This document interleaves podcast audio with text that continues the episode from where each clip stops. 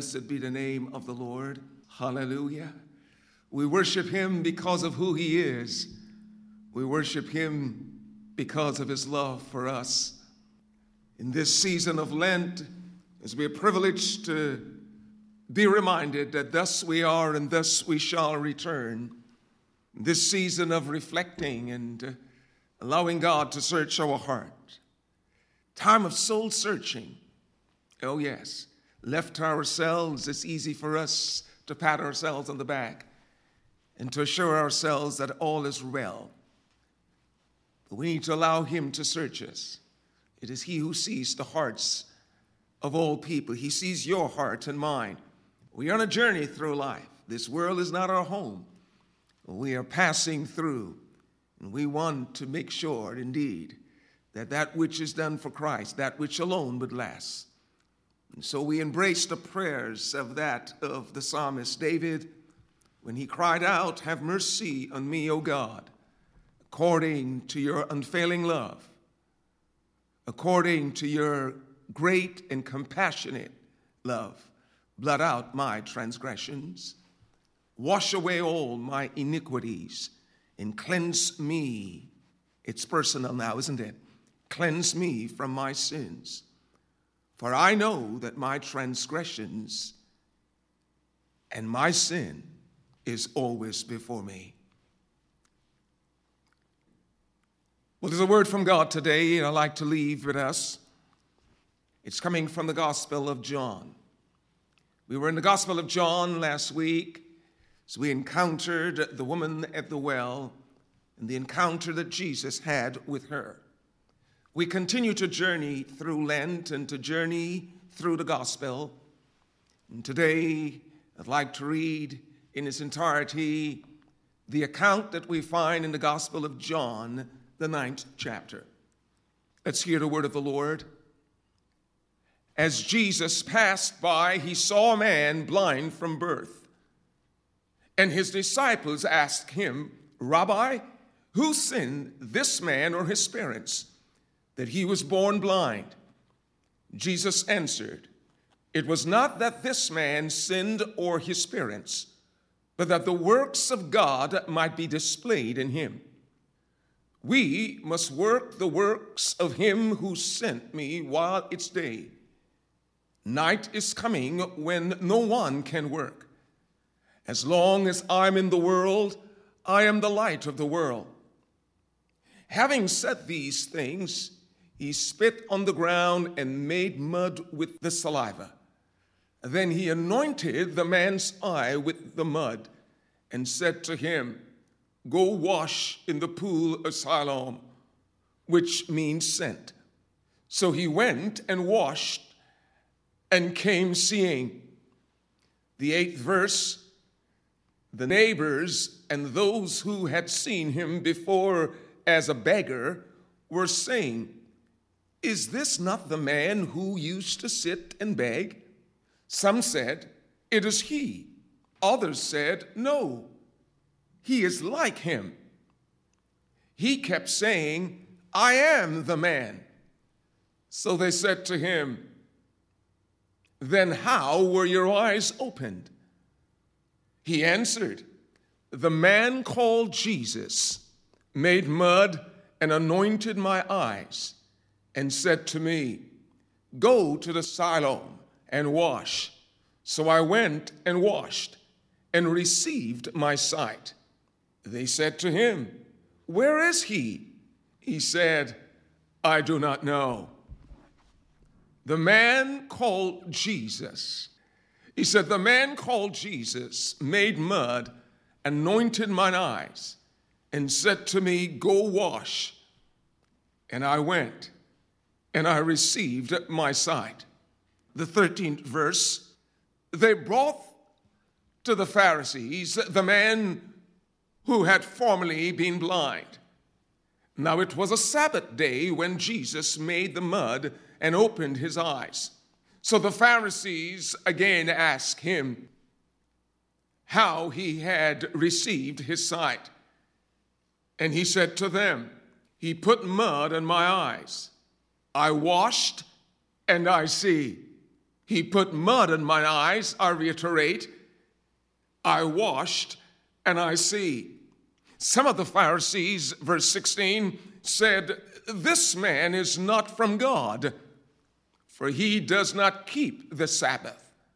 But others said, How can a man who is a sinner do such signs? And there was a division among them. So they said again to the blind man, What do you say about him since he opened your eyes? And the blind man said, He is a prophet. The Jews did not believe that he had been blind and had received now his sight until they called the parents of the man who had received his sight and asked them, Is this your son, whom you say was born blind? How then does he now see? His parents answered, We know that this is our son, and that he was born blind. But how he now sees, we do not know, nor do we know who opened his eyes. Ask him. He is of age. He will speak for himself. His parents said these things because they feared the Jews, for the Jews had already agreed that if anyone should confess Jesus to be Christ, he was to be put out of the synagogue. Therefore, his parents said, He is of age, ask him. For the second time, they called the man who had been made blind and said to him, Give glory to God. We know that this man is a sinner. He answered, whether he is a sinner, I do not know. One thing I do know that though I was blind, now I see. And they said to him, What did he do to you? How did he open your eyes? And he answered them, I have told you already, and you would not listen. Why do you want to hear it again? Do you also want to become his disciples? And they reviled him, saying, You are his disciples, but we are the disciples of Moses. The 29th verse We know that God has spoken to Moses, but for this man, we do not know where he comes from. And the man answered, Why? This is an amazing thing. You do not know where he comes from, and yet he opened my eyes. We know that God does not listen to sinners, but if anyone is a worshiper of God and does his will, God listens to him. Never since the world began has it been heard that anyone opened the eyes of a man born blind. If this man were not from God, he could do nothing. And they answered him, You were born in utter sin, and would you teach us? And they cast him out. Jesus heard that they had cast him out, and having found him, Jesus said, Do you believe in the Son of Man? And he answered, And who is he, sir, that I may believe in him? And Jesus said to him, You have seen him, and it is he who is speaking to you. And he said, Lord, I believe. And he worshiped him. Hallelujah. Noting in this ninth chapter of the Gospel of John the encounter that Jesus had with this man, the encounter that Jesus yearns to have with all of us. A man called Jesus encountered this man who was born blind. It was not this man who went seeking help for himself. The scripture says it's Jesus who passed by and saw him and chose to interact with him. It was Jesus who healed him. In declaring, as long as I'm in the world, I am the light of the world. Allowing this man who was in darkness, not only spiritual darkness, but darkness as a result of not being able to behold the beauty of God's creation and the brilliance of the sun and the things that you and I take for granted, being blessed with sight. Jesus' encounter with this man brought all those things to reality in his life. Have you noted in this encounter that this man had never seen Jesus, but he had been privileged to hear the voice of the Lord? And he was willing in obedience to follow the instructions that was given him. It was Jesus whose disciples inquire of him with regards to this man that was blind from birth. Note where the mindset of the religious people were. Who sinned? This tendency of seeking to label sin to a condition. Now, we do know that as a result of the fallenness of the human race and Adam and Eve, that the entire creation groans. We do know that the origin of sin stems right there. But this uh, sense of, uh, of casting or labeling blame on an individual often rises up in the hearts of men as it pertains to each other. And they were more concerned with regards to where to place the sin blame. Is it that man, even though he was born blind, or is it that of his parents? It was not this man, Jesus said, who sinned or that of his parents, but that the works of God might be displayed in him. It caused me to wonder, my sisters and brothers, Uh, what the church would be like when you and I look for opportunities uh, for the glory of God to be displayed, as opposed to going around as some do as fruit inspectors seeking to label where sin and blame ought be. Jesus was more moved with a compassion to bring about uh, deliverance uh, in the life of this personality. It was not the man that should be blamed, nor that of his parents, as if to say to the religious people uh, that what ought to be your concern is how the glory of God can be displayed in a situation that is ripe for a miracle. And daily, you and I encounter people along this journey of life who are in situations from birth. Daily, we encounter situations, whether it be in our own lives or that of others, that need the delivering power of God. And rather than seeking God's hand of deliverance, we can become so caught up with where to place the sin blame. I am encouraged that here in this ninth chapter of John, that Jesus was not dealing with a sin issue you, but he was dealing, if you would, with a liberation, liberating those that were and are in bondage. And if you and I are to represent him, if you and I are to be the reflection of who he is, then, my sisters and brothers, we ought to see with the eyes of faith those that are struggling and those that are in bondage, that they experience deliverance. Amen. Jesus, rather than engage in answering and debating the disciples, Jesus spoke life.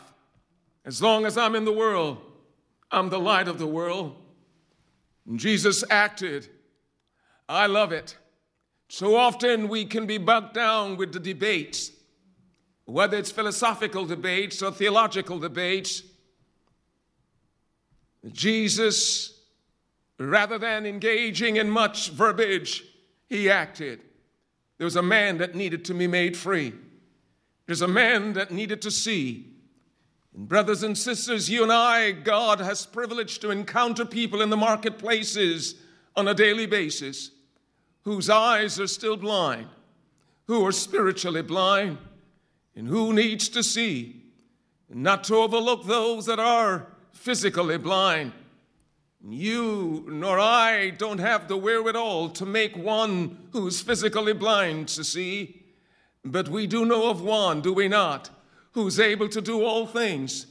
And you and I ought to then step out in faith, asking of him to do that which only he is capable of, and that is bringing sight even to the physically blind. But note in the eighth verse that the neighbors of the man the neighbors and those who had seen him before as he begged, they were now saying, Is not this the one who sat and begged? And others were doubting it was him. Others said, No, no, no. He is like him. He's not that man. But thanks be to God. Hallelujah. The man kept saying, I am the man. Ah, this is the day that God sends ready to do a work of miracle even in your life and in mine that will cause even our neighbors and loved ones to question whether it indeed is the hand of God that is at work in you.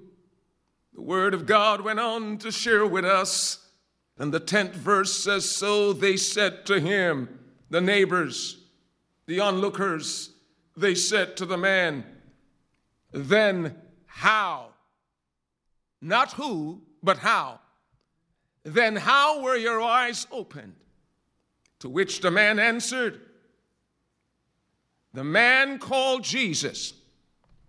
Now, these people not only have heard about Jesus, but they whose eyes physically were opened, they had seen him. This man who was blind, even though he could not point out to any who this personality Christ was, he is yet able to speak of that which he have heard and now that which he is a recipient of uh, that miracle. He said, The man called Jesus made mud and anointed. I love that word. He anointed mine eyes and said to me, Go and wash and I went and I washed and I received my sight. That's a three point message in itself. He says, I went, I washed, and I received my sight. God keeps it so simple, does He not? He spoke a word, and this man responded. Oh, but the Pharisaical people, the religious people, and those who stood around, the neighbors, they said to him, Where is he? And he said, I don't know. I don't know. This man, who everyone ought to be celebrating, is now a subject of debate. The 14th verse says, And now it was the Sabbath day when Jesus had made mud and opened the eyes. So the Pharisees, in the 15th verse, again they ask him, how he had received his sight. And again he said to them, He put mud in my eyes. I washed and I see. In the 16th verse of the ninth chapter, some of the Pharisees said, This man is not from God, for he does not keep the Sabbath. Pause, my brothers and sisters. God has done a work of miracle, and the glory rightfully belongs to him. But you've got set of people here, religious and otherwise, who are in debate over this. That's why we need to be reminded that miracles is not going to bring people into the kingdom. They need to have an encounter with Him, know Him personally, and love Him with their whole heart, mind, soul, and strength. It was a man that was born blind. It wasn't a man who had seen and gradually grown blind over the years. It was one who had never seen before. Rather than celebrate him, they're debating over him. God has done a work in your heart. And it's sad that many are not celebrating what God has done. God has delivered you. You're not all that you need be. I'm not all that I need be. And none of us will be until we see Him face to face in the fullness of His glory. But God is at work in you. God is perfecting His will in your life. And we ought to celebrate that. I said, You ought to celebrate that. The glory belongs to Him. And I want us, before closing this afternoon, saints of God, to take note of what's happening here. And we ought to celebrate what God is doing. We ought to give Him praise for the little, as it may appears to be, that He is already doing. Uh, we don't give praise as we rightfully ought to because we're often seeking to figure things out rather than to worship the one who has and who is doing it in our lives.